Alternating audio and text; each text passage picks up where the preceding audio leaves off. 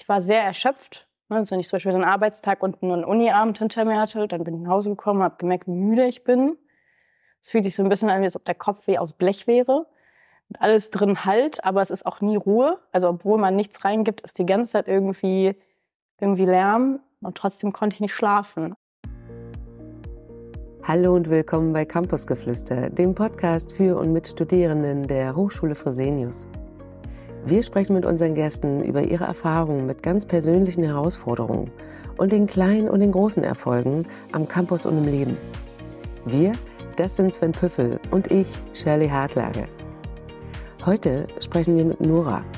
Sie hat Wirtschaftspsychologie studiert und arbeitet heute als Coachin und Referentin zu den Themen mentale Gesundheit und gesunde Führung.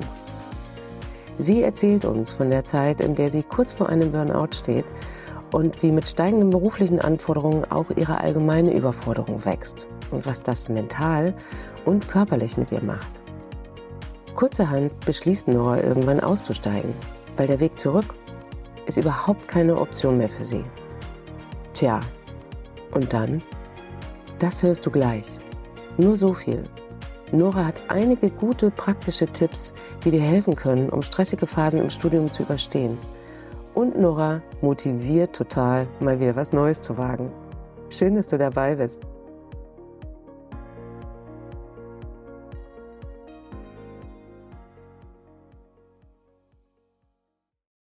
Wir haben eine Gemeinsamkeit, der Osten. Der Osten, stimmt. Wir Echt jetzt? Wir alle, Osten, ja. ja. Wir, Wirklich wir beide Ja. kommen aus der ehemaligen DDR. Ach, Ja, ja, okay. ja, ja. ja. Ich war immer nur im Urlaub da, irgendwo in Ja. Mecklenburg-Vorpommern. Okay, das Wo kommst dann du noch her? eine, äh, aus der Nähe von Cottbus, Spremberg. Ist auch nicht so weit von der polnischen Grenze übrigens, wenn wir Hm. dabei sind. Das ist so vielleicht 20 Kilometer von Bad Muskau entfernt. Ich Mhm. weiß jetzt nicht, wie das polnische Pendant heißt. Mhm. Also äh, deshalb habe ich schon auch eine Nähe zu Polen, aber immer nur durch den Polenmarkt. Also ich Oh. Meine Familie ist immer sehr gerne zum Polenmarkt gefahren. Und Zigaretten, Alkohol. Genau. Haare schneiden, Fingernägel. Also du jetzt vielleicht nicht, aber Fingernägel. Und getanken und diese riesigen äh, Gartenzwerge. Ah, okay. Ja, ich habe ja eher so ich, den Bezug zur Tschechoslowakei. Ich komme ja aus der Nähe von Zwickau, so Fichtelgebirge, so richtig schön als im Erzgebirge. Oh ja, schön. ja, ne? Mhm. richtig Man hört es halt einfach überhaupt nicht. Nee, ich habe es mir abgewöhnt, aber ich könnte es wieder hervorholen, wenn Ja, ich bitte, müsste. mach mal so den Podcast Ja, genau. Das werde ich richtig Gott. gut. Podcast im Dialekt, aber vielleicht die letzten fünf Minuten. Ja, okay, gut.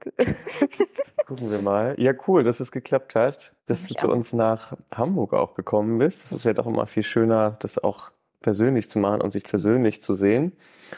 Und ich habe gerade schon gesehen, äh, du hast schon zwei Sachen rausgepackt und ähm, wir haben eine neue Kategorie für alle, die uns hören. Ähm, sonst hatten wir immer die schnellen zehn zum Kennenlernen unseres Gastes und jetzt haben wir eine ganz neue Kategorie, alles neu im neuen Jahr, der persönliche Gegenstand oder das persönliche Mitbringsel. Und auch du hast uns was mitgebracht, was dir wichtig ist oder was dich beschreibt. Und genau, da uns die Menschen hier noch hören, vielleicht kannst du mal erzählen, äh, was du mitgebracht hast. Ja, ähm, ich war erstmal mit der Frage überfordert, bring einen Gegenstand mit, der etwas über dich aussagt. Ging's. Habe tatsächlich auch irgendwie drei, vier Freunde gefragt. Weiß ich nicht, da gibt es so viel. Da wäre ja ganz spannend, was die auch äh, gesagt Genau. haben. Haben Ja, die schon genau. Vorschläge gemacht? Die haben Vorschläge auch gemacht, ja. Ähm, von Fahrradhelm über, ich weiß gar nicht, war alles dabei. Ich habe jetzt zwei Sachen mitgebracht. Okay. Ihr könnt euch überlegen, ob ihr euch eins aussuchen möchtet oder ob ihr was zu beidem hören wollt. Ach, Oh, gerne. wenn schon zwei, dann zwei. Okay. Gut, dann fange ich mit dem ersten an. Ähm, wir können, oder ihr könnt es ja sehen, aber die Genau. Zuhörer nicht. Ich kann mal, euch ja. das ja mal geben. Das ist ein Foto von mir mit meinem Rennrad bei Rad am Ring letztes Jahr, glaube ich. Nicht Rock am Ring, sondern Rad Da, am genau. Ring. Man sieht sozusagen, wie du ganz stolz dein Fahrrad in die Höhe stellst Genau. auf dem Foto. Noch, noch voller Energie. Ach, das war noch vor. Okay. Ja, wir haben Gibt's mehrere auch das Runden gemacht. Nachher-Foto? Oder? Das- Das gibt's tatsächlich auch. Da liege ich auf irgendeiner Picknickdecke mit meinem Fahrrad. okay, aber das ist nicht mehr ganz so energetisch. Wow. Nee, das tatsächlich nicht. Genau, und ähm, die Geschichte dazu ist offensichtlich, ich war bei Rad am Ring ähm, und das Witzige, also die Story mit dem Foto ist, dass ich Rennrad fahre und so weiter und auch sowieso viel Sport mache, aber was ich immer ganz witzig finde und woran ich mich da auch immer erinnern muss, äh, ich bin zum Rennradfahren eigentlich durch einen ja, Arbeitsevent gekommen. Also es gab so ein Networking-Event, als ich noch als Immobilienkauffrau gearbeitet habe, wo uns, also noch zwei andere Kollegen, die Chefin angemeldet hat. Und ich wurde im Prinzip so da reingequatscht im Sinne, ach, du läufst ja ganz viel und hast du nicht Lust, so eine Fahrradtour zu machen? Und ich so, ja, was soll denn da auch schief gehen, ne? So ein bisschen Fahrradfahren. Ja, ein bisschen radeln. Ja, wir sind halt jeden, jeden Tag über 100 Kilometer gefahren. Ich kon konnte mich am Ende überhaupt nicht mehr bewegen und habe gesagt, ich werde niemals freiwillig nochmal auf ein Rennrad steigen. Wie ihr sehen könnt, bin ich nochmal. Tada! Und das auch sehr ambitioniert. Ähm, und es ist tatsächlich oft so, dass ich zu Dingen sage, ich werde das niemals machen und zwei Jahre später mache ich das voller Energie Mhm. und voller Überzeugung, beispielsweise Rennrad fahren. Ähm, oder ich habe auch mal gesagt, ich würde niemals freiwillig in ein Fitnessstudio gehen und da irgendwie an, an Maschinen oder mit Langhanteln Mhm. trainieren. Das mache ich jetzt auch. Sag niemals nie. Ich habe gesagt, ich werde niemals selbstständig sein. Das hat auch nicht so gut funktioniert. Und was würdest du sagen, welche Eigenschaft, die du in dir trägst, ähm, hat damit zu tun, dass du dann doch auch immer wieder Dinge tu- tust, die du eigentlich nicht tun wolltest? Ich bin, glaube ich, auf der einen Seite mag ich gerne die Kontrolle über mein Leben haben, aber ich lasse mich auch sehr gerne durchs Leben so ein bisschen tragen und gucke, was so kommt. Und ich habe immer am Anfang so ne, klassische Veränderungsreaktionen, ist immer so ein Widerstand und am Ende finde ich es richtig gut. ähm, ja, und wie gesagt, bei vielen Dingen, die ich jetzt mache, habe ich immer gesagt, ich werde es niemals machen. Und am Ende mache ich es mit ganz viel Spaß. Also Rennradfahren ist auch was, was ich mir jetzt gar nicht mehr wegdenken konnte. Ja, Tatsächlich. und wahrscheinlich auch die Lust auf was Neues, es mal auszuprobieren und vielleicht auch an deine Grenzen gehen. Ich weiß es nicht genau. Ja, das auch. Das, das beim zweiten Gegenstand kommt man, kommt man da auch nochmal zu. Aber ja, also Rad am Ring ist schon, schon ja. Grenzerfahrung. Also es gibt, das ist ein 24-Stunden-Rennen. Äh, Man kann das Ja, alleine das- fahren. Man Ja. fährt dann auch 24 Stunden. Also manche fahren 24 am Stück. fahren. Genau, also es gibt verschiedene Kategorien. Ähm, man fährt das am Nürburgring. Ich äh, weiß nicht, wie, ob euch das Höhenprofil da was sagt. Also man fährt auf dem Rennrad erstmal so 10, 15 Minuten nur bergab. Mhm. Sehr, sehr schnell auch. Also wenn man jetzt klein und leicht ist, so wie ich, dann irgendwo zwischen 70 und 80 km/h. Und wenn man ein bisschen schwerer wird, also uns wurde auch mal gesagt, es wurden Leute in der Spitze mit 120 gemessen. Mhm. Und dann fährt man nochmal, also ich brauche für eine Runde ungefähr eine Stunde, ander- ja, Stunde zehn. Die restliche Zeit fährt man bergauf. Oh Gott. Ja, ich kenne das. Das Mein, mein Bruder fährt das äh, und der erzählt das immer. Hä? Andersrum fährt Nee, besser. also der ist ja auch hochfahren, man würde ungefähr genauso lange Ja. brauchen. okay, ja. Genau, und man kann es entweder alleine fahren, also es, ich habe mal irgendwann eine beim Duschen getroffen, die sagte mir irgendwie um zwei Uhr nachts, sie hatte jetzt ihre 15. Runde gemacht. Ich dachte mir so, okay. So jede 125 Kilometer und ich glaube 500 Höhenmeter. Alter Schwede, Respekt, wie machst du das? Ähm, wir sind jetzt bisher immer in Gruppen gefahren, also mit acht oder vier Personen. Das heißt, man fährt eine Runde oder zwei und dann hat man so zwischen drei und sieben Stunden Pause. Das heißt, man kann dann auch mal nachts ein bisschen schlafen. Aber im Mhm. Prinzip ist die ganze Zeit Betrieb, genau. Okay, Wow. das- Und du wirst dich wieder anmelden. So Ich bin an. Angemeldet. Also angemeldet, ja. nächstes Jahr geht's auf jeden Fall nochmal hin. Auch mit der Truppe ungefähr, mit der ich da war. Weil das irgendwie auch ganz, also eine ganz witzige Truppe ist. Wir haben uns vorher alle nicht so richtig gekannt über einen gemeinsamen Bekannten. Er sagt, ach ja, habt ihr nicht mal Lust, das auszuprobieren? Und wir haben alle jedes Mal danach gesagt, nie wieder. Und zwei Wochen später haben wir uns wieder angemeldet. Witzig. Ich bin ja eher so der Typ Once in a Lifetime Experience. Äh, Mhm. Ich mache auch Sachen, die ich eigentlich nie machen wollte, mach's dir dann aber nur einmal und nie wieder. Also ich bin zum Beispiel einmal einen Marathon gelaufen, war froh, wieder. diese Erfahrung gemacht zu haben. Dann habe ich gedacht, nicht nochmal. Also alleine diese Vorbereitung ist ja einfach echt praktizierend. Ich will diese, war das Monsterläufe, die will ich jetzt mal machen. Diese, Mammutmarsch, diese, oder? Ja, genau. Das will ich mal machen. So nachts durch, Ja. so 50, 100 Kilometer oder so. Mal gucken, wie das so ist.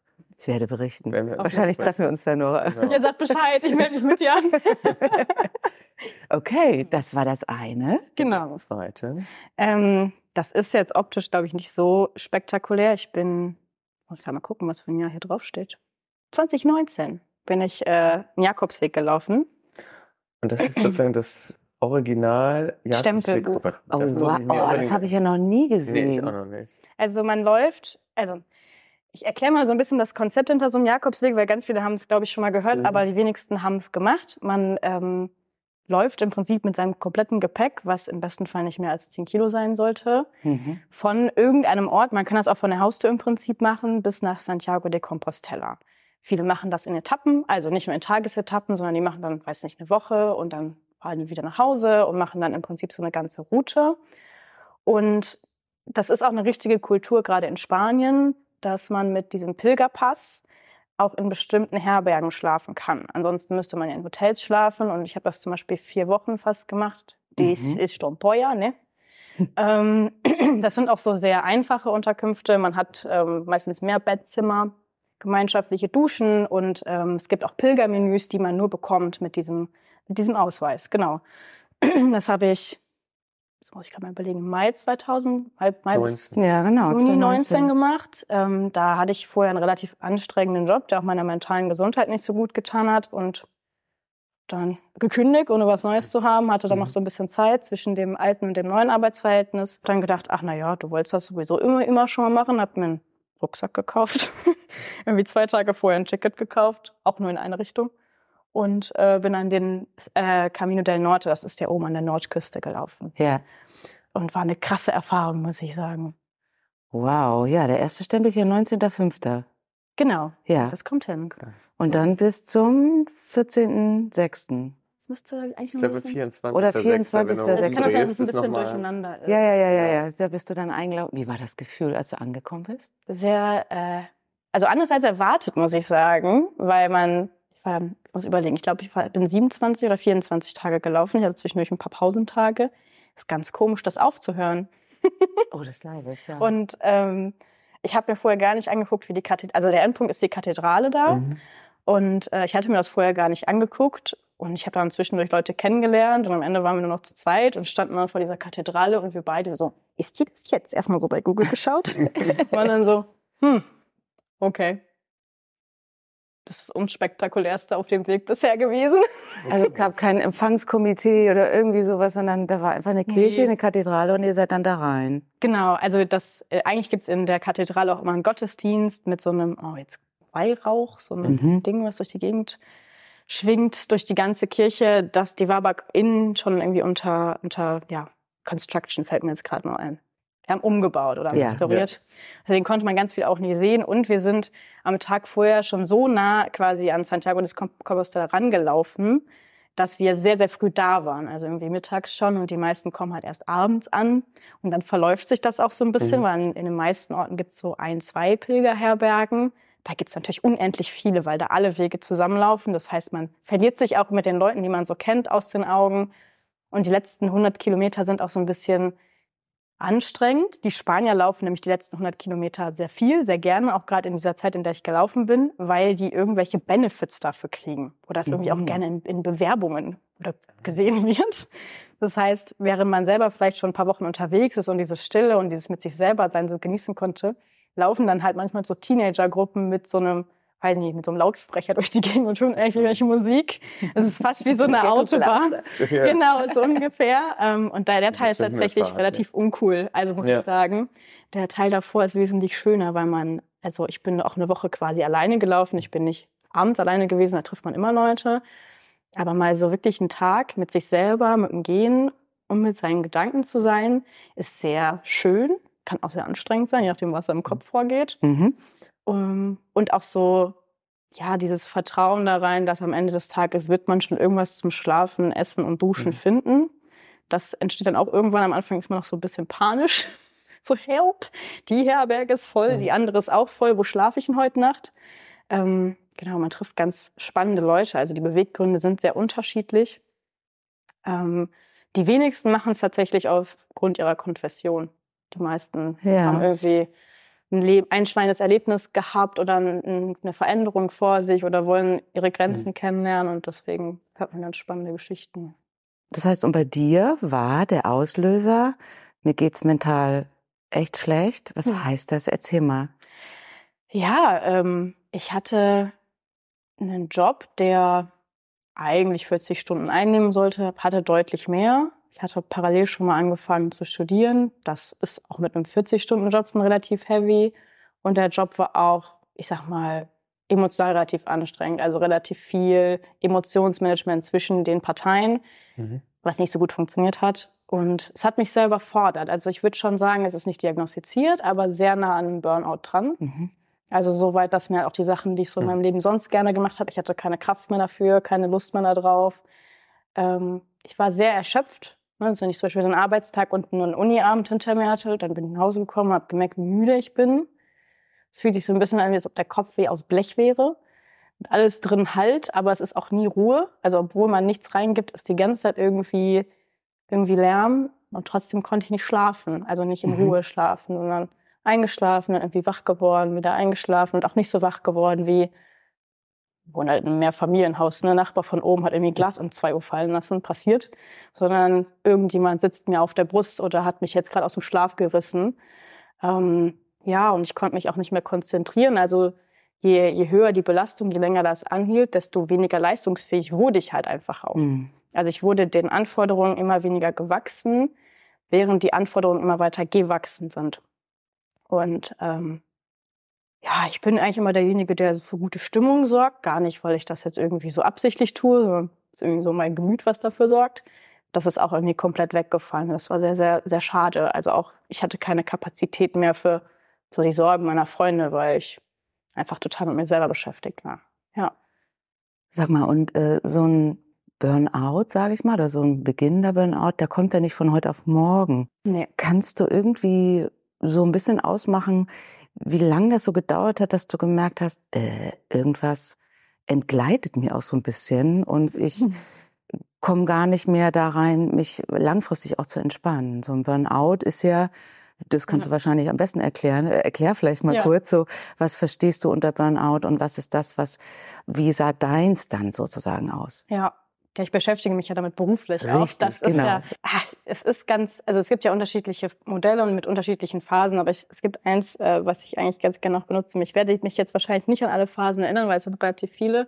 Aber es beginnt eigentlich damit, ne, so mehr Arbeitslast und man freut sich darauf, so eine Herausforderung zu haben und will die auch angehen. Und so fing es auch bei mir an. Wir hatten einfach aus unterschiedlichen Gründen mehr Arbeit. Und es hat mir auch erstmal Spaß gemacht. Ich mag Herausforderungen, ich mag an meine Grenzen gehen. Ne? Hat man jetzt auch an den, Mhm. den Gegenständen, die ich mitgebracht habe, gemerkt. Und irgendwann haben sich dann so ein bisschen die Grenzen verschoben. Ich habe nicht so auf meine Bedürfnisse geachtet, nicht so darauf geachtet, dass ich meinen Sport mache, dass ich mal zu meinen Eltern fahre oder zu meinen Freunden. Ähm, bin dann auch irgendwie, die Prio war dann immer auf, auf Arbeit, obwohl ich eigentlich, also ich habe schon Lust in meinem Leben was zu reißen, so ist es nicht, aber ich hatte nie die Werte, dass ich gesagt habe, Arbeit steht über allem. Am Ende hatte ich, wie gesagt, auch keine Kapazität mehr für soziale Interaktion. Ich habe mich da immer hingezwungen, Mhm. weil ich glaube, es tut mir schon gut, aber es war trotzdem irgendwie auch anstrengend, weil mein Körper eigentlich nur nach Ruhe geschrien hat. Ne? Mhm. Und dass es ja eben nicht nur diese körperliche Erschöpfung ist, sondern auch diese emotionale, die eben dazu führt, dass ich sage, ich kann mich gar nicht mehr darauf einlassen, was jetzt Freunde erzählen. Ich bin Ja. dann vielleicht auch gar nicht mehr so richtig empathisch. Ich bin irgendwie nur noch am Funktionieren. Ja. Und du hast gerade auch so gesagt, mir ist so ein bisschen die Kontrolle entglitten. Ich habe Ja. das so gefühlt und am Anfang unseres Gesprächs sagtest du ja, Kontrolle ist dir auch ganz wichtig. Wie Ja. war das für dich in dem Moment, wo du gemerkt hast, äh, dir entgleitet die Kontrolle? Was war so dein erster Impuls, wie du darauf reagiert hast? Mm, Ich glaube, ich bin schon jemand, der so die Flucht nach vorne sucht. Und das ist auch ein Problem, wenn man in solchen Umständen ist, weil eigentlich müsste man dann einen Gang zurückschalten. Und ich habe halt versucht, so, also mir quasi einen Vorsprung zu erarbeiten in dem, was ich alles, alles abarbeiten müsste. Das funktioniert nicht. Und ähm, Was heißt das konkret? Also äh, ja, mehr, du- mehr Stunden, ne? Oder irgendwie zu versuchen, schlauer zu arbeiten, nicht unbedingt härter, aber smarter, ne? Und Mhm. es funktioniert halt nicht.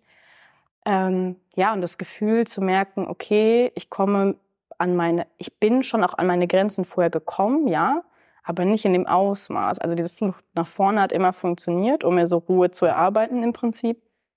Aber in dem Fall war das einfach nicht möglich. Und es ging nicht nur mir so, also ähm, im Prinzip am Ende des Tages ging es fast dem ganzen Team so, dass es uns irgendwie allen nicht so richtig Mhm. gut ging. Ich habe das dann immer mal angesprochen und gesagt, Leute, ich kann es nicht mehr, ich möchte es nicht mehr. Ähm, und dann wurde das auch zu so einem gemeinschaftlichen Thema tatsächlich, ja. Du hast es schon angesprochen, dieses Ansprechen im wahrsten Sinne des Wortes. Ich tue Ja. mal das raus, was in mir eigentlich abgeht und was ich mit mir alleine klar mache. Ja. Das macht ja den Strudel eigentlich immer noch, äh, dieses für sich behalten, immer noch Ja. ähm, verstärkt es immer noch. Das ist ja auch eine Kunst, sich das einzugestehen. Irgendwie komme ich jetzt hier nicht weiter und ich bin irgendwie auch emotional auf, so Ja. dünnhäutig werden viele ja dann auch.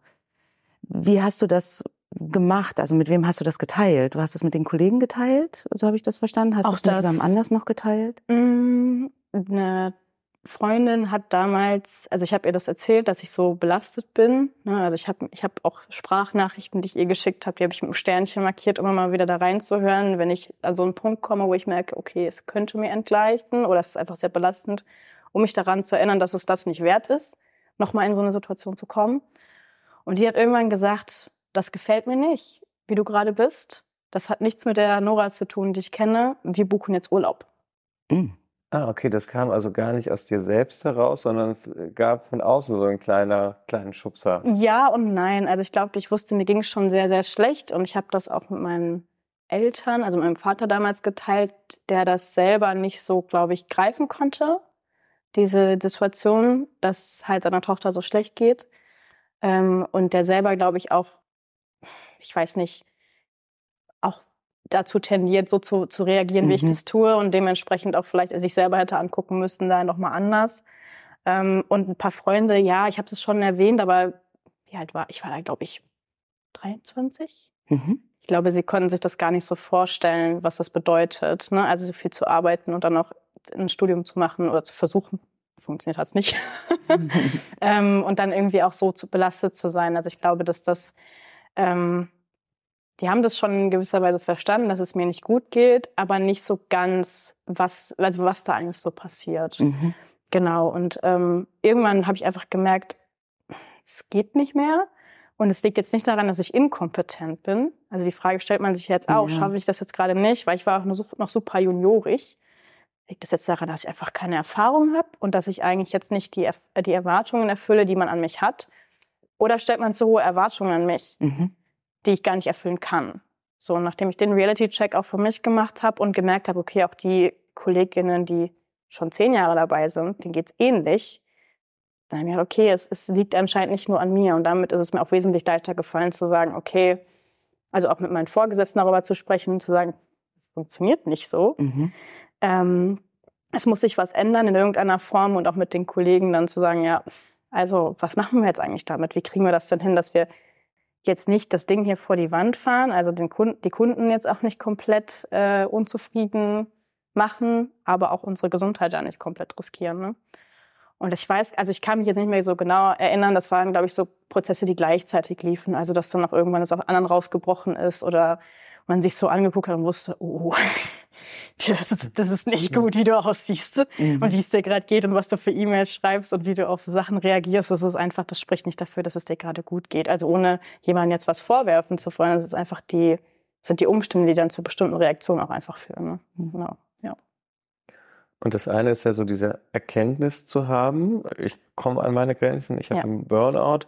Und das andere, was natürlich noch viel schwieriger ist, äh, dann so ein bisschen aus dem Hamsterrad auszusteigen. Und du hast ja gesagt, und das geht ja ganz vielen Menschen so, auch mit denen wir arbeiten, dass Menschen in so schwierigen Situationen immer an so ein alte Muster zurückverfallen, wo du sagst eben so, mein Muster ist immer Vorarbeiten, beispielsweise Kontrolle über Dinge zu haben, dann noch mehr davon. Obwohl ja. genau das, das ist, was das Problem dann einfach verschärft ab einem bestimmten Punkt. Ähm, und du bist ja dann auch ausgestiegen aus dem Hamsterrad und ich glaube, äh, der Jakobsweg war vermutlich ja. äh, ein Punkt, wo du das geschafft hast. Wie ist dir das gelungen? Weil ich glaube, es gibt ganz viele Menschen, die zu diesem Punkt kommen, die wissen, okay, ich bin an der Grenze, mein Umfeld sagt, ich bin an der Grenze und sie bleiben trotzdem im Hamsterrad und du bist ausgestiegen. Wie ist dir das gelungen?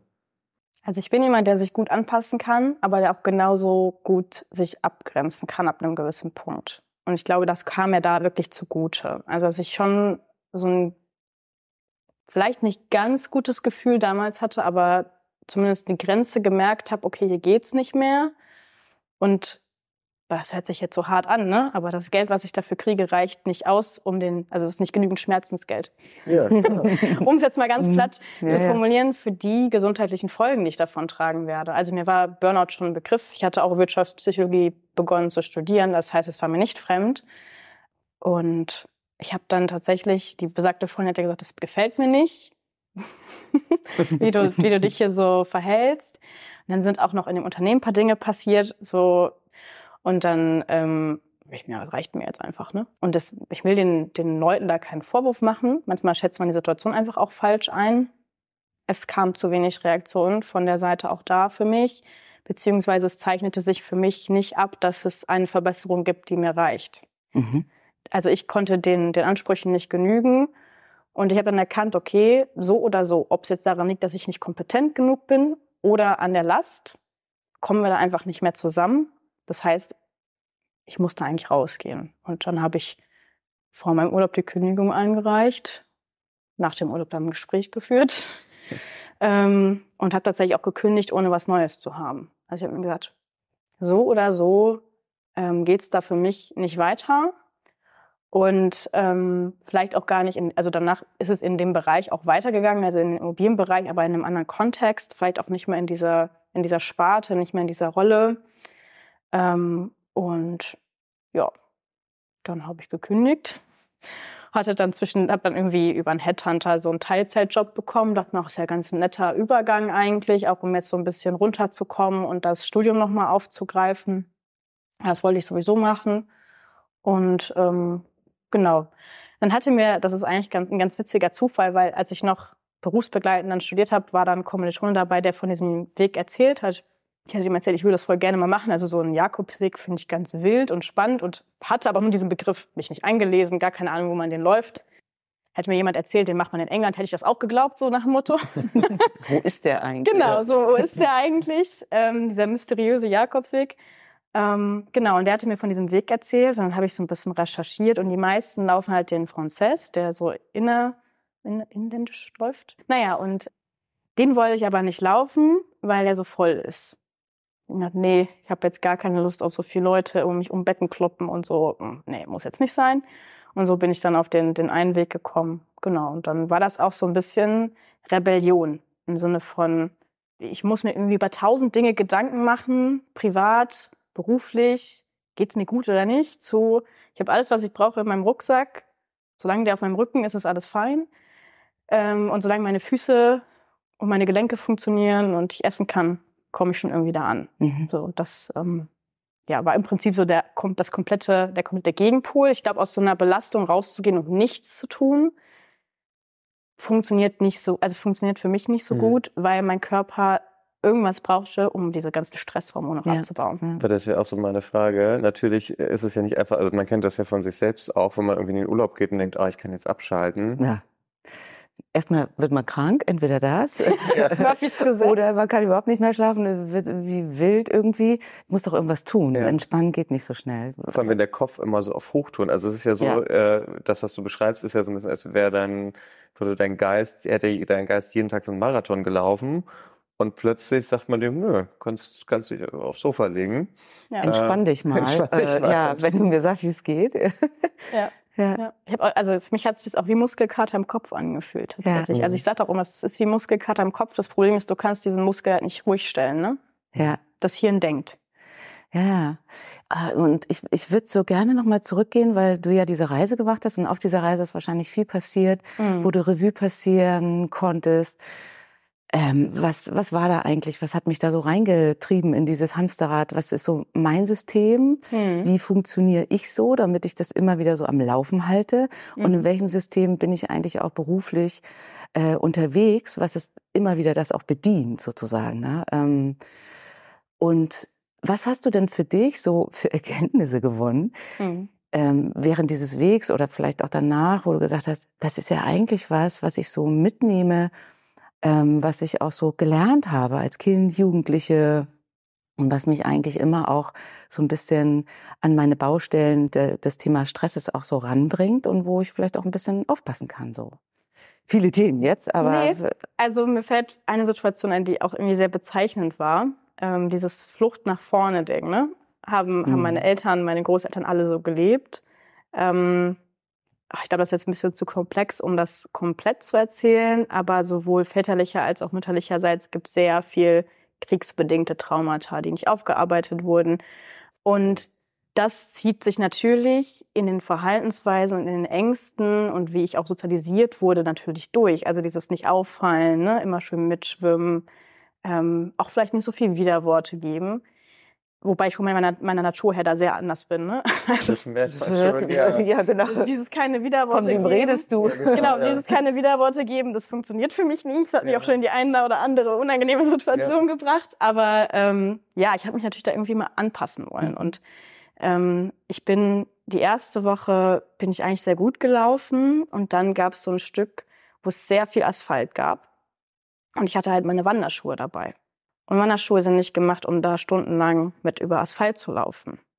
Also tat über meine linke Achillessehne unfassbar weh. Und das sind so ganz fiese Schmerzen. Ich weiß nicht, ob ihr, das, ob ihr was mit der Achillessehne schon mal hattet. Das ist so ein, ist so ein ganz dumpfer Schmerz, der so, der sich so mental auch sehr ausbreitet, zumindest bei mir. Okay. Mhm. Und ähm, wir mussten an einem Tag, weil eine Herberge voll war, anstatt 30 Kilometer über 40 laufen. Oh. Mussten also körperlich richtig hart Und da hat sie schon geschmerzt. Da hat sie schon Also, okay, wehgetan. Und am nächsten Tag sind wir noch in die nächste Stadt, also das war dann Bilbao gelaufen. Und dann habe ich gesagt, boah, ich überlege, ob ich einen Tag Pause mache, ne? Und dann sagte irgendeiner, mit dem ich, also ich bin mit so einer Gruppe gelaufen, dachte dann so, ja, äh, so schlimm kann das ja nicht sein. Und ich bin auch so jemand, der immer zu mir selber sagt, naja, so schlimm wird es schon nicht Mhm. sein, ne?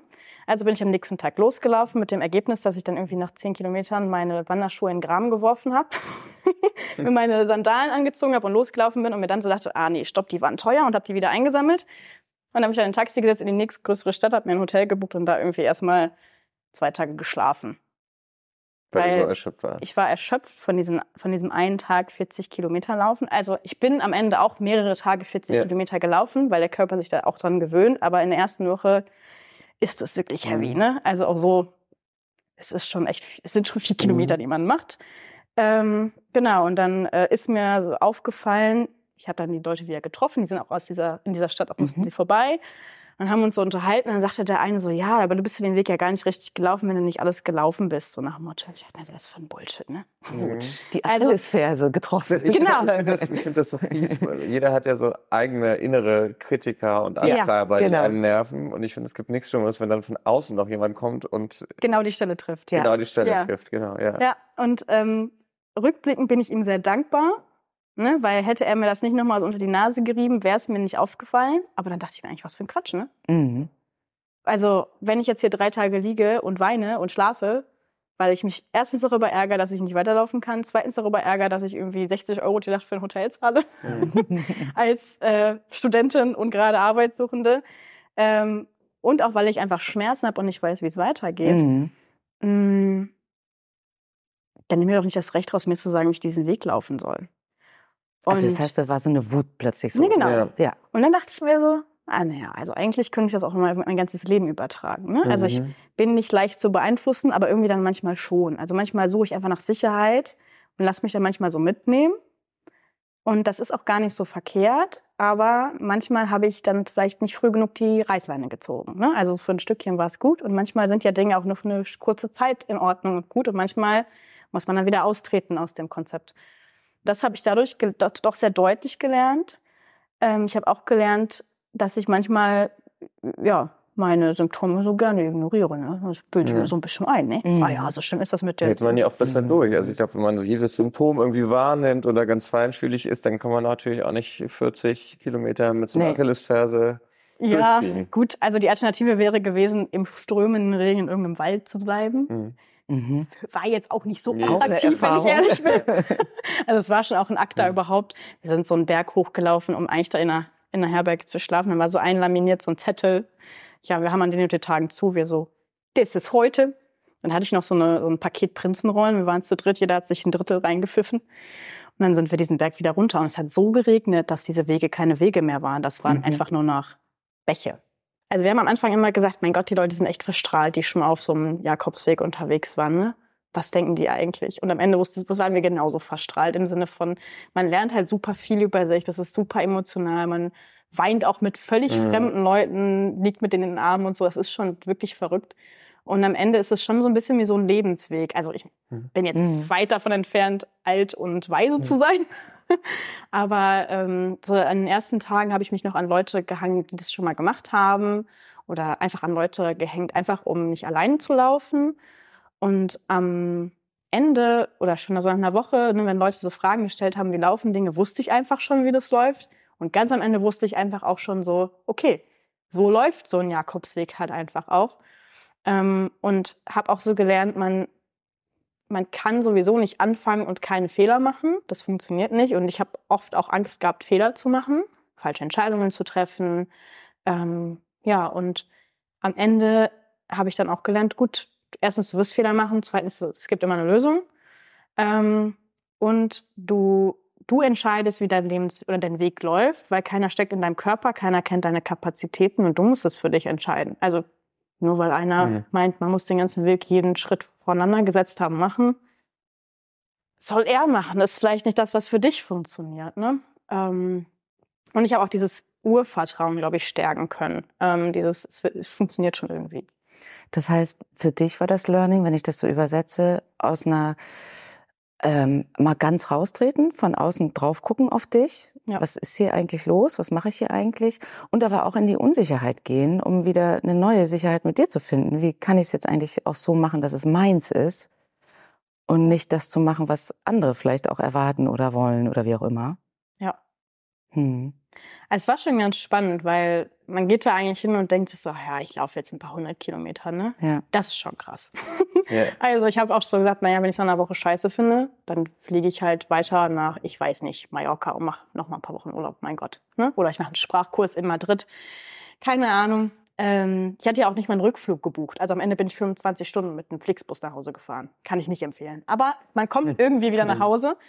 Ähm, und dann haben sich die Sachen einfach so entwickelt. Und ne? du, hast, du hast ja gerade erzählt, dass du dir auch so neues Mindset aufgebaut mhm. hast äh, während mhm. dieser Reise. Und das ist ja, finde ich, erstmal eine total gute Idee, einfach sich diese Zeit auch zu nehmen, äh, sich zu reflektieren. Und du hast deine Schlüssel daraus gezogen. Und trotzdem ist es auch wieder eine Herausforderung, dann dieses Mindset dann auch mit in den Alltag zu nehmen. Also wie häufig kenne ich so die Situation, dass ich nach einer stressigen Phase im Urlaub bin, im Urlaub zur Ruhe komme und reflektiere und denke, okay, so und so müsste ich mein Leben vielleicht anders mhm. gestalten, um weniger gestresst zu sein. Und meistens klappt es dann doch nicht, das Leben anders zu gestalten.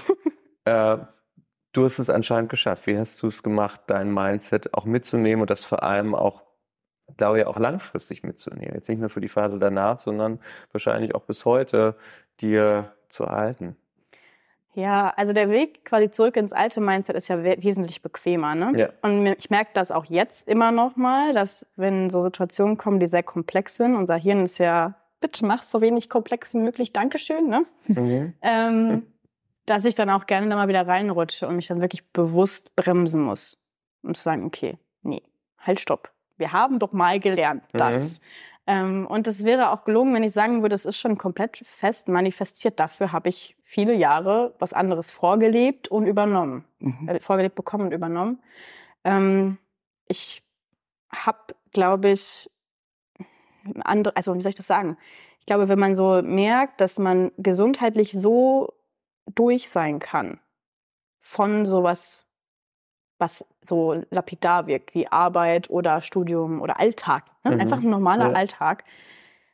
Dann merkt, und wie lange es dauert, bis man da wieder auf den Damm kommt. Also die Realität ist ja auch, dass wenn man Burnout hat oder sehr nah dran ist oder wie auch immer, das ist ja auch irgendwie schwierig abzugrenzen und so weiter, ähm, dass man merkt, dass es sich einfach nicht lohnt. Und ich glaube, diese Erkenntnis ist so krass gewesen, dass ich da, dass ich, also dass der Weg da zurück, der ist wie zu betoniert. Das funktioniert, also wie so eine Mauer. Da, mhm. da geht es einfach nicht mehr hin. Also ich merke, dass ich mein, mein Leistungsträger, ich und mein, ich will was schaffen, ich, das existiert noch, aber nicht mehr im Sinne von, ja, wenn, da, wenn die Tür noch fester zugeschlossen ist und fünf Schlösser dran sind, dann treten wir die auf. Nee, dann suchen wir erstmal die Schlüssel. Mhm. Ganz in Ruhe. Ne? Ja. Mhm. So, und das ist, glaube ich, was, ähm, das lerne ich auch jedes Mal wieder dazu. Das merke ich auch in der Selbstständigkeit. Manchmal will ich da mit dem Kopf durch die Wand und das funktioniert nicht manchmal muss man auch einfach gucken, wo sind die Grenzen. Und das ist einfach auch, was man, gerade wenn man so einen Mindset-Wechsel, Wechsel, Weiterentwicklung nächstes Mal macht, man wird immer wieder in das Alte reinkommen und irgendwann, das ist so wie wenn man, weiß ich nicht, wenn man von der einen Wohnung in die andere zieht, man hat und es so peu à peu macht, ne? dann mhm. ist dann mhm. die Couch noch da, ach naja, und irgendwie diese eine wichtige Kiste, die steht zwar schon in, dem neuen, in der neuen Wohnung, aber die hat man noch nicht ausge, ausgepackt. Und so fühlt sich das an und ich glaube, das ist auch noch nicht abgeschlossen. Also ein paar Kisten stehen noch mhm. in der alten Wohnung. Das ist auch okay. Ja, und dann muss man vielleicht ja auch so eine, so eine Wohnung auch erst nochmal renovieren und gucken, passen die Möbel noch, die da ja. reinkommen, so genau. bildlich gesprochen. Ja. Und wie schaffst du das nochmal ganz praktisch für die, die sagen, ja, ich fühle mich da total angesprochen, aber ich weiß gar nicht, wie ich das praktisch machen kann. Gedanklich weiß ich das, wie ich aus, wie ich ein neues Mindset, wie das aussehen soll. Mhm. Aber ich schaffe das gar nicht, diesen Transfer hinzukriegen, also ins Machen zu kommen und diese Lücke zu lassen zwischen dem Alten und dem Neuen. Was mhm. hast du für kleine Hilfsmittel?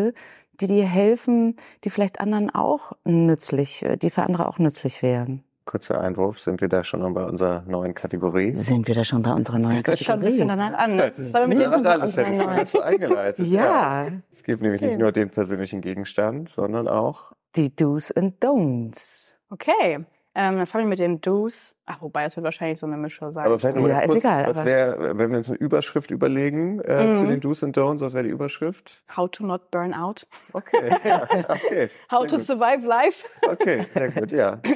ähm, Druck rausnehmen. Also vor allen Dingen, wenn man jetzt irgendwie, das ist ja auch immer, wenn man sich so Motivationscoaches anguckt, ne, du musst dein Leben heute ändern für morgen und wenn du gestern nicht schon angefangen hast und so. Oha, ja. Wenn du das mit 80 erst machst, ist auch okay. Hauptsache, du machst es irgendwann, wenn du merkst, dass das, was du machst, dir nicht so gut tut. Ich also glaube, Druck rauslassen. ja, Und wie genau geht das bei dir? Was würdest du empfehlen, was hilft, um Druck rauszulassen? Reality-Check machen. Ich mache das mit mir selber und mit meinen Freunden. Also wenn ich merke, ich will was ändern und es funktioniert auch nicht so, wie ich es möchte, dann erlaube ich mir auch den Frust. Sag so, ist auch einfach scheiße, wenn es noch nicht funktioniert. Wäre gern da, funktioniert halt nicht. Hm. Mist. Ähm, mache ich mit mir selber mit einem Journal oder es gibt dieses Emotionsrad, um auch mal einzuordnen, was man da so gerade fühlt. Das finde ich auch ganz schön, einfach auch die Gefühle mal zu verbalisieren. Oder mit Freunden, ne? Ich will gern schon da und da und irgendwie frustriert mich das total. Und ganz oft, das merkt man ja, wenn man selber dann mal Freunden zuhört und dann sagt, ja, aber du hast erst gestern angefangen. Wie soll das? Also es kann ja gar Mhm. nicht funktionieren. Nicht, dass ich das nicht zutraue, aber das kann auch ein Jahr dauern. Ist doch okay, ne? Das sind wir wieder bei den ist hohen richtig. Erwartungen. Genau, ja. Mhm. Also ne, diesen Druck, diese Erwartungen rausnehmen, das ist so leicht gesagt. Ich glaube, da macht es auch Sinn, mal anzugucken, woher das kommt. Und auch nicht auf so eine, ich finde, dass bei- ganz oft bei dem Thema ganz viel Charme dabei ist. Also warum verhalte ich mich denn überhaupt so? Wieso reite ich mich in sowas so rein? Hätte ich das nicht verhindern müssen und so? Nein, die Muster waren da. Man hat es erkannt. Das ist schon der, der Schritt, den man vielen Leuten voraus hat. Ganz einfach. Und ähm, hinzugucken, kommt das jetzt aus der Familiengeschichte, dass man allgemein so ein bisschen das Bedürfnis hat, nicht aufzufallen oder aufzufallen. Oder liegt es an meiner Persönlichkeit oder an dem, wie wir sozialisiert sind. Also ich glaube, viele kennen das einfach auch, weil unser ganzes System so, also alle Systeme bei uns so funktionieren. Fängt in der Schule an, hört beim Arbeiten auf. Ne? Leistung, Perfektionismus. Genau, Mhm. Leistung. Und wenn irgendwie, weiß ich nicht, in der Schulzeit eine Oma gestorben ist, dann war das den Lehrern herzlich egal, ob die nächste Arbeit deswegen eine 5 war. Mhm. Das war halt eine 5. So, und das ähm, ist, glaube ich, auch was, was man dann, dann lernen darf für sich selber. Das System wird sich nicht ändern, aber dass man mit sich selber dann gnädiger umgeht. Ne? Also Mhm. ich konnte jetzt nicht so viel leisten, nicht weil ich faul bin, sondern weil es einfach nicht ging, weil die Kapazitäten nicht da waren. Ne? Eben auch, das ist auch, glaube ich, ganz wichtig, die Kapazitäten zu überprüfen. Kann ich überhaupt gerade so viel Mhm. verändern? Oder wie viel Zeit kann ich dem eigentlich beimessen? Und da hast du vorhin was total Schlaues gesagt, ähm, dass jeder eine andere Kapazität hat. Und ich glaube, dass man sich darüber bewusst werden muss, weil Ja. natürlich ich kenne auch ganz viele Menschen, die sagen, ja, meine beste Freundin, die wuppt das doch irgendwie auch alles, äh, wo ich mir sage immer, ja, aber jeder Mensch hat eine andere Kapazität und es gibt einfach Menschen, die können vielleicht auch 60 Stunden in der Woche arbeiten und kommen nicht in einen Burnout und es gibt Menschen, die kommen schon, wenn sie 30 Stunden in der Woche arbeiten oder weniger irgendwie im Burnout, weil da ganz viele vielleicht innere oder äußere Faktoren sind, die so die Kapazität begrenzen. Voll. Ja, und auch dieses, wir haben alle die gleichen 24 Stunden, das ist einfach auch so ignorant. Ne? Mhm. Mhm. Also, weiß ich nicht, wenn ich arbeite viel aus dem Homeoffice, wenn ich nicht bei einem Kunden bin. Mhm. Das heißt, ich kann morgens um 8 Uhr, 7 Uhr 55 aus dem Bett fallen und um 8 Uhr anfangen. Wenn man aber noch eine Stunde irgendwo zum Arbeitsplatz fährt, dann fehlen dem anderen schon zwei Stunden, die ich habe. Ich kann Mhm. bei mir zu Hause kochen. Kann jetzt jemand, der im Büro ist, wahrscheinlich nicht. Mhm. Und das sind so Sachen, das ist halt, also dieser Vergleich mit anderen kann sehr beflügelnd sein. Aber man muss dann auch einfach die Realitäten dann auch mal wirklich so vergleichen, wie sie sind und nicht die Ergebnisse. Das funktioniert nämlich nicht. Mhm. Ähm, und auch dieses, ne, die, was für Kapazitäten habe ich gerade? Hatte ich vielleicht irgendwie eine Trennung, einen Todesfall, Veränderung, Unsicherheit ist auch super belastend. Das gestehen wir uns oft nicht ein, aber nicht zu wissen, wo es hingeht, ist echt anstrengend. Ne? Ja, ja. Ähm, und das auch einfach mal dann in diesem Veränderungsprozess mal sein zu lassen. Also es ist okay, dass die Dinge nicht so funktionieren, wie sie funktionieren Und- sollten. Mhm. Ne? Und ist es hilfreich für dich eigentlich mal auch mal gewesen, selbst dir Unterstützung zu holen? Weil selbst dreht man Ja. sich ja dann auch mal gedanklich äh, um die eigenen Themen und dann ist es manchmal ganz gut, die zusammen mit jemandem zu besprechen. Also professionelle Unterstützung hast du dir auch, Auch, geholt? ja. Ja. Ja, also der Auslöser war ein anderer tatsächlich, ähm, weil ich dachte, ich hätte das eigentlich ganz gut im Griff mit dem Burnout. Glaube ich, hatte ich tatsächlich auch. Ähm, aber wir hatten dann noch so einen Vorfall mit meiner Oma, der relativ äh, schlimm für mich war und wo ich danach einfach auch nicht mehr wirklich auf den Damm gekommen bin. Ich habe meine Sache, also meine, meine Arbeit gemacht und ich konnte auch mein Studium machen, aber ich habe einfach gemerkt, es geht mir nicht gut. Ne? Und dann ich gedacht, okay, brauche jetzt Hilfe, ist auch okay. Ja. Und das ist auch für viele so ein Schritt, sich Hilfe zu suchen. Ne? Das ist irgendwie auch so ein Ding, glaube ich, was auch irgendwie in unserer Kultur so ist. Sich Hilfe zu suchen ist irgendwie ein Zeichen von Schwäche. Das ist eigentlich das Gegenteil. Weil man sich ja sehr verletzlich macht damit, ne? zu sagen, hm, ich würde das gerne alleine machen, aber es geht nicht. Und das ist ja oft das Thema bei so mentalen Sachen. Ne? Wenn wir mit einem gebrochenen Bein hier sitzen würden, wird keiner in Frage stellen, ob ich zu einem Arzt gehe oder nicht. Hm. Ja. So, aber wenn man jetzt sagt, naja, ich weiß nicht, ich habe irgendwie, ich bin belastet, in welcher Form auch mhm. immer, naja, könnte ja resilienter sein okay, resilient ist eben auch zu sagen, ich kann es nicht und ich suche ja. mir Hilfe. Ne? Ja. Genau. Und vielleicht auch nochmal, das wollte ich dich auch noch fragen, mhm.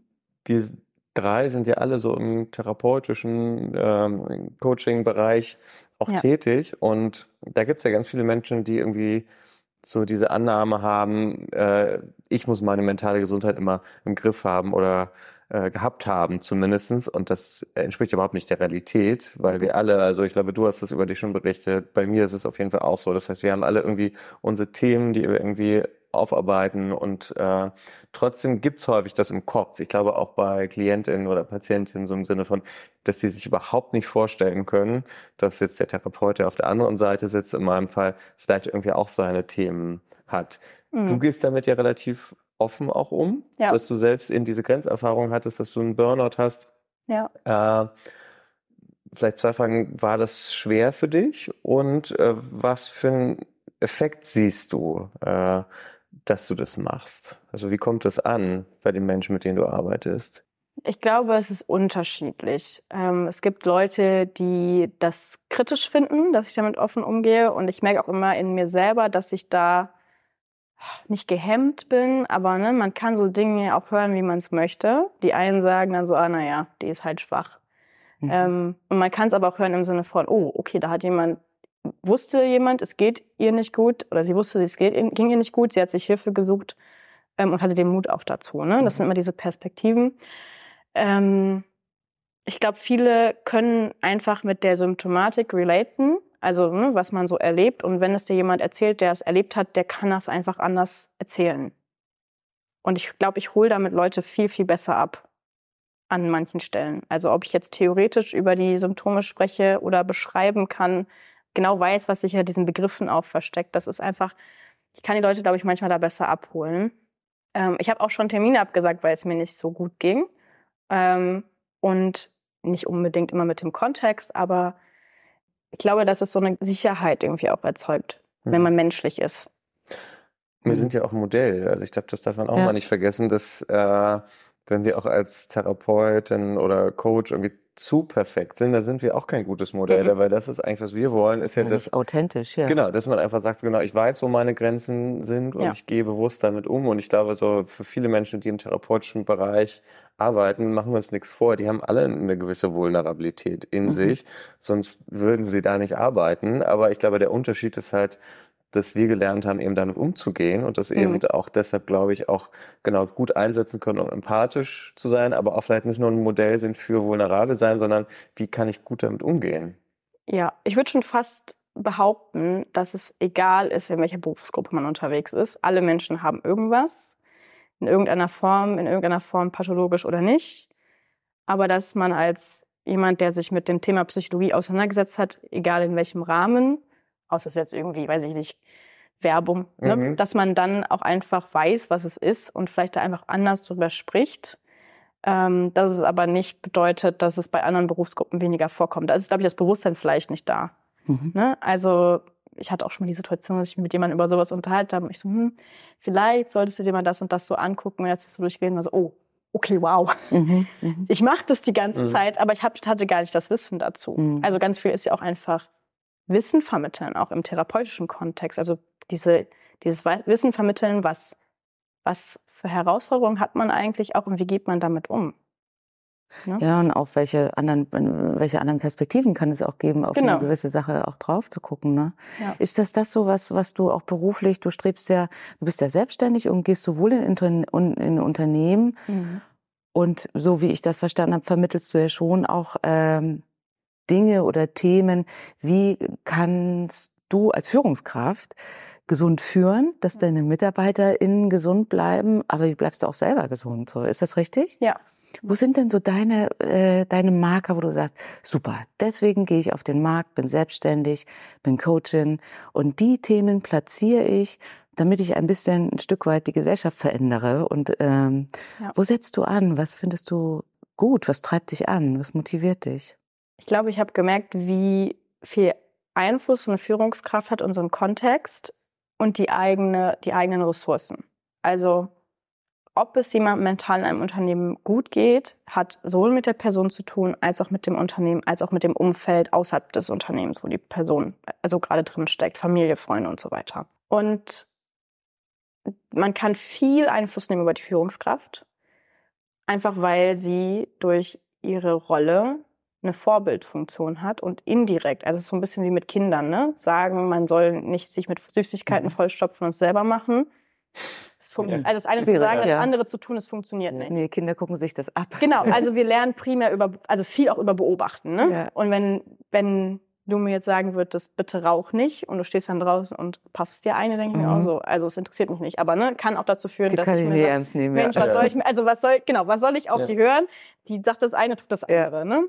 Ähm, dementsprechend, das, das bewegt mich einfach, weil es diesen Ripple-Effekt gibt, wenn man mit einer Führungskraft arbeitet und die an ihren Mustern arbeitet, dann wird es eine Veränderung geben. Und ich habe es also auch schon erlebt, dass es eben durch die Veränderung, also dass die Führungskraft besser Grenzen setzen konnte, sich besser besser die, die eigenen Erwartungen kommunizieren konnte und so ein gewisses Maß einfach an Unsicherheit weggefallen ist in diesem Team. Das hat natürlich auch erstmal zu Konflikt geführt, weil Veränderungen, wir, wir Menschen hassen das ja. Ja, mhm. werden es schon. Ja. ja Furchtbar. Ist, ja. Bringt Unruhe rein. Also alle, die erzählen, sie lieben Veränderungen, also du gehst wahrscheinlich ein paar Schritte davor unbewusst, aber wir hassen es eigentlich alle, weil es ist ja schon wieder komplexer als das Alte. Ähm, und äh, ja, die Veränderung darüber ist halt sehr, sehr wirkungsvoll. Es dauert natürlich immer so ein bisschen, weil bis sich ein Mensch verändert, das dauert einfach an sich. Also Führungskräfte-Coaching macht mir sehr viel Spaß, weil es auch für mich, also diese Vulnerabilität von so einem Menschen mhm. in einem gewissen Maße, und das finde ich so schade, dass es viele Führungskräfte nicht zeigen können, weil es auch oft die Unternehmenskultur nicht so hergibt, die gibt so viel Sicherheit eigentlich. Also dass so eine Führungskraft auch mal einen Kaffee offen hat und nicht mehr kann. Da ja. muss man ja auch als, so ähnlich wie mit einem Therapeuten, mhm. da muss man ja, als ja, genau. Teammitglied auch nicht das Gefühl haben, dass man immer funktionieren muss. Und dann finde ich es wichtig, dass man mit dem Team auch arbeitet, um zu schauen, wie können die sich gegenseitig unterstützen und wo tun die sich selber vielleicht auch nicht. Mhm. Ganz viele Sachen passieren ja auch total, un nee, eigentlich alles unbewusst. Bis man mal drüber nachdenkt und sich das mal anguckt und dann so feststellt, ja, ähm, okay, man kann sich natürlich auch äh, selber das Messer in, in den Oberschenkel schieben. Ne? Ob das jetzt gut ist, weiß ich nicht. Ähm, und das ist auch super wirkungsvoll. Ähm, und ich arbeite tatsächlich auch ab und an mit Privatpersonen, die sagen, ach, ich merke das irgendwie, das, und ich brauche Unterstützung, aber von Therapeuten fühle ich mich nicht krank oder mhm. belastet genug. Ähm, ja, und auch so durch Vorträge. Ich war jetzt letzte Woche in Hessen bei einem Vortrag, bei, wo nur Führungskräfte saßen, sehr unterschiedliches Alter auch, also so Anfang 20 bis kurz vor der Rente, wo dann im Nachgang also da habe ich auch im Prinzip über das Konzept gesunde Führung gesprochen. Da gibt es diesen Baum, mhm. ähm, wo dann auch einfach auf mich zugegangen wurde und gesagt wurde, boah, es ist so spannend, das zu sehen. Man merkt das ja alles. Ne? Die Psychologie erfindet ja nichts Neues. Mhm. Ja. Es ist ja einfach nur greifbar machen, was eigentlich zwischen uns Menschen so passiert und zu sehen, dass die Leute dafür offen sind und es verstehen und sich mal gesehen fühlen. Ne? Also dass auch Führungskräfte mal so diese Erlaubnis bekommen, ich muss ja nicht nur mhm. perfekt sein und das also, macht mich nicht schlechter. Ne? Das ist so schön zu sehen. Also ganz schön auch zu sehen, weil natürlich viele hätten wahrscheinlich erstmal so ein bisschen Muffensausen bei so einem äh, Workshop vor irgendwie nur Führungskräften, aber dass äh, die dann anscheinend auch die Hosen runterlassen, wenn sie unter sich sind und so ja. Einfach zeigen, boah, wir haben, genau, wie du es ja gesagt hast, wir alle haben irgendwie eine Vulnerabilität. Ja.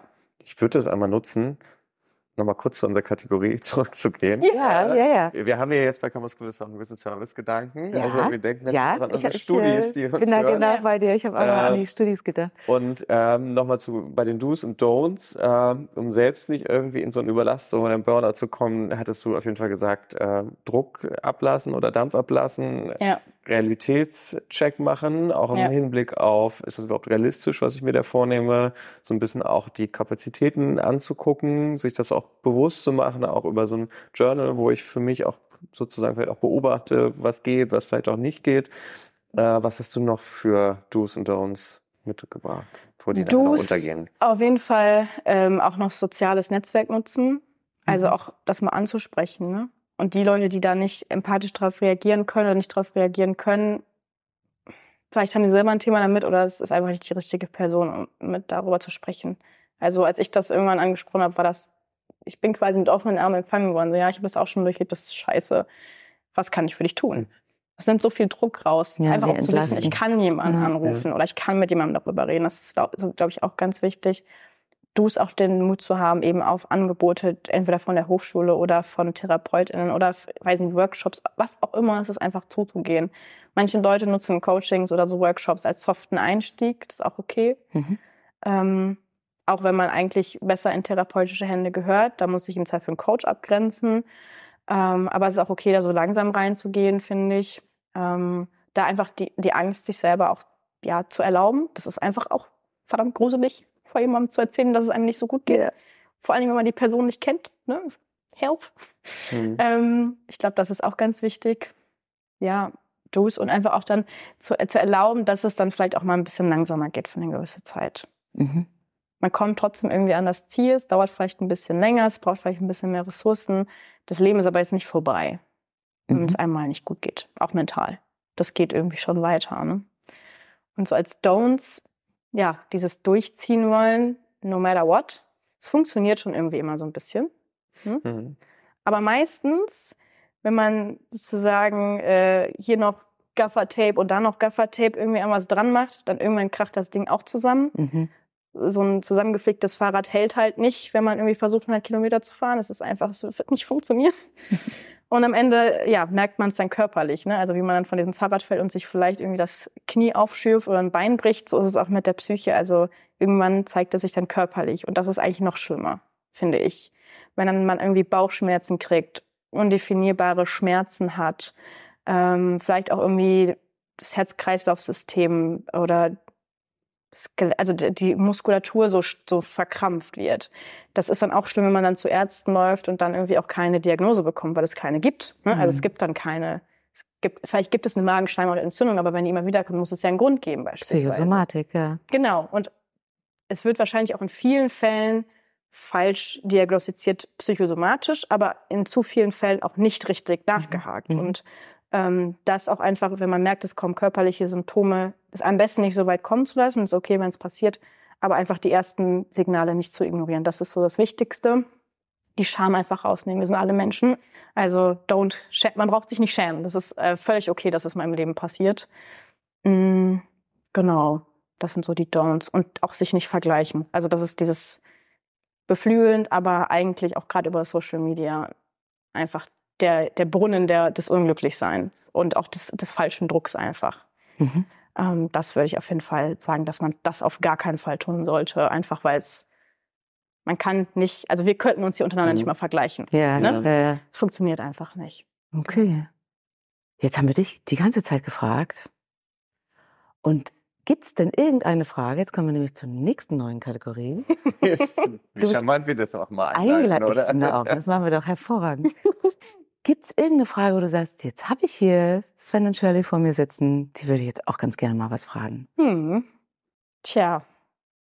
Also die Frage, die mir so direkt in den Kopf kommt, weil ich die einfach gerne Leuten stelle, ist, ähm, was würdet ihr machen, beruflich oder vielleicht auch, wenn ihr keinen Beruf hättet, ähm, wenn ihr das, was ihr gerade macht, nicht machen würdet? Äh, ich kann, ich, also ich finde, ich habe erstmal, äh, finde ich total spannend, diese neue Kategorie, die wir uns ja auch ausgedacht haben, weil das, äh, ich finde, ich bin natürlich so sehr in meiner Komfortzone, wenn ich Fragen stellen kann. Und ich finde es, ich merke sofort, wie sich das ändert, wenn ich eine Frage beantworten muss, weil ich sofort denke. Körperlich, was merkst du? Dass ich einen leichten Druck auf der Brust, äh, dass ich wirklich so denke, ah, okay, jetzt äh, muss ich plötzlich was erzählen. Ähm, und ich finde die Frage total spannend, weil ich habe mir da schon häufiger drüber Gedanken gemacht. Und das Schlimme ist, mir fällt im ersten Moment wirklich nichts ein. Also ich finde das total mhm. schwer. Also ich bin irgendwie zur, zur Psychologie gekommen und ja, habe das keinen Tag bereut, weil es so viele tolle Sachen gibt, die ich mache und ich mir noch vorstellen kann. Und wenn das wegfallen würde, würde ich, glaube ich, erstmal ein ganz schönes Loch fallen, weil ich eben nicht so richtig was Alternatives hätte, quasi. Äh, wenn ich so an meinen alten Berufswünschen andocken würde, würde ich vielleicht Lehrer werden. Das könnte ich mir, glaube ich, auch ganz gut mhm. vorstellen. Oder wirklich sowas, äh, also ich, so Event-Marketing oder sowas. Also das wollte ich ganz früher auch mal oder irgendwas mit Journalismus oder so. Das wäre, mhm. glaube ich, auch was. Aber ich merke schon, dass das, also da hätte ich irgendwie Lust drauf, aber es, äh, ich bin da irgendwie ganz richtig, wo ich bin. Ja, ist witzig, dass du das sagst, weil ähm, mir geht's auch so, ich habe gleich so was Kreatives in, im Kopf. Und denke auch so dieses mit Menschen was machen, da würde ich auch bei bleiben wollen oder mit menschlichen Themen was machen. Also irgendwas vermitteln, sei es Songs schreiben oder Filme drehen über Dinge, die ähm, die Welt braucht. So, das, ich glaube, ich hätte immer so den Eindruck, irgendwie Einfluss nehmen zu wollen auf eine gute Art und Weise. Ich glaube, das fände ich toll und nah an am Menschsein und auch an dieser Vulnerabilität zu bleiben. Also ich merke schon auch, dass das was ist, hm, was ich so spannend finde, äh, wie verletzlich sind Menschen und was machen die dann da draus? Und das finde ich so toll, das auch in die Welt zu tragen. Deswegen auch dieser Podcast hier auch. Und ja. So. Oder auch mit Menschen zusammenzuarbeiten. Genau, die, die weiterzubringen. Eine, ja, aber auch äh, im Team ja. zusammenarbeiten, die dann ja. eine gewisse Empathie mit sich und mit anderen haben. So, das würde mir, glaube ich, auch schwerfällen, in einem Berufsfeld zu arbeiten, wo irgendwie Menschen sind, die vielleicht nicht so viel Empathie haben. Ja, äh, stimmt. In so einer Szene wie Immobilien. Gut erwischt. nee, das stimmt schon. Also ich glaube auch, dass, ähm, also mir fällt das auch auf, dass je mehr man sich damit beschäftigt, desto schwieriger wird es auch, sich damit nicht mehr zu beschäftigen. Nicht, ja. weil, keine Ahnung, man da jetzt irgendwie abhängig von ist, aber es total spannend ist und auch diese Verletzlichkeit von Menschen so viel Potenzial hat. Mhm. Also ich glaube, wenn wir nicht so dazu erzogen werden würden, hm, ja, so einen Schein auch zu wahren mhm. mitunter, glaube ich, könnten wir viele Dinge besser lösen. Viele Dinge besser, also zum einen mhm. Probleme besser lösen und Chancen besser nutzen, weil einfach man ja ganz oft rückblickend feststellt, dass die Leute eigentlich das Gleiche wollten, aber man irgendwie nicht darüber geredet hat. Mhm. Oder dass jemand Hilfe brauchte und es gab jemand, der die Ressource hatte, aber es wurde mhm. nicht angesprochen, weil das macht man so nicht, ne? Ich, ja, also das glaube ich total. Wenn alle Menschen auf dieser Welt äh, sich ihrer Vulnerabilität bewusst wären, damit bewusst umgehen würden, sich Hilfe holen würden, in was für einer tollen Welt und wahrscheinlich auch viel, viel friedlicheren Welt mhm. würden wir leben. So. Ja, ja. Spannend. Ja. Das Gleichzeitig. ist ein gutes, also, äh, aber ich fertig gemacht. so. Nein, nein, nein. Ähm, das finde ich jetzt einen guten Schlusspunkt, das ehrlich gesagt. Gut, ja. ja, das passt gut. Wie war es für dich? Wie geht's dir? Ja. Aufregend.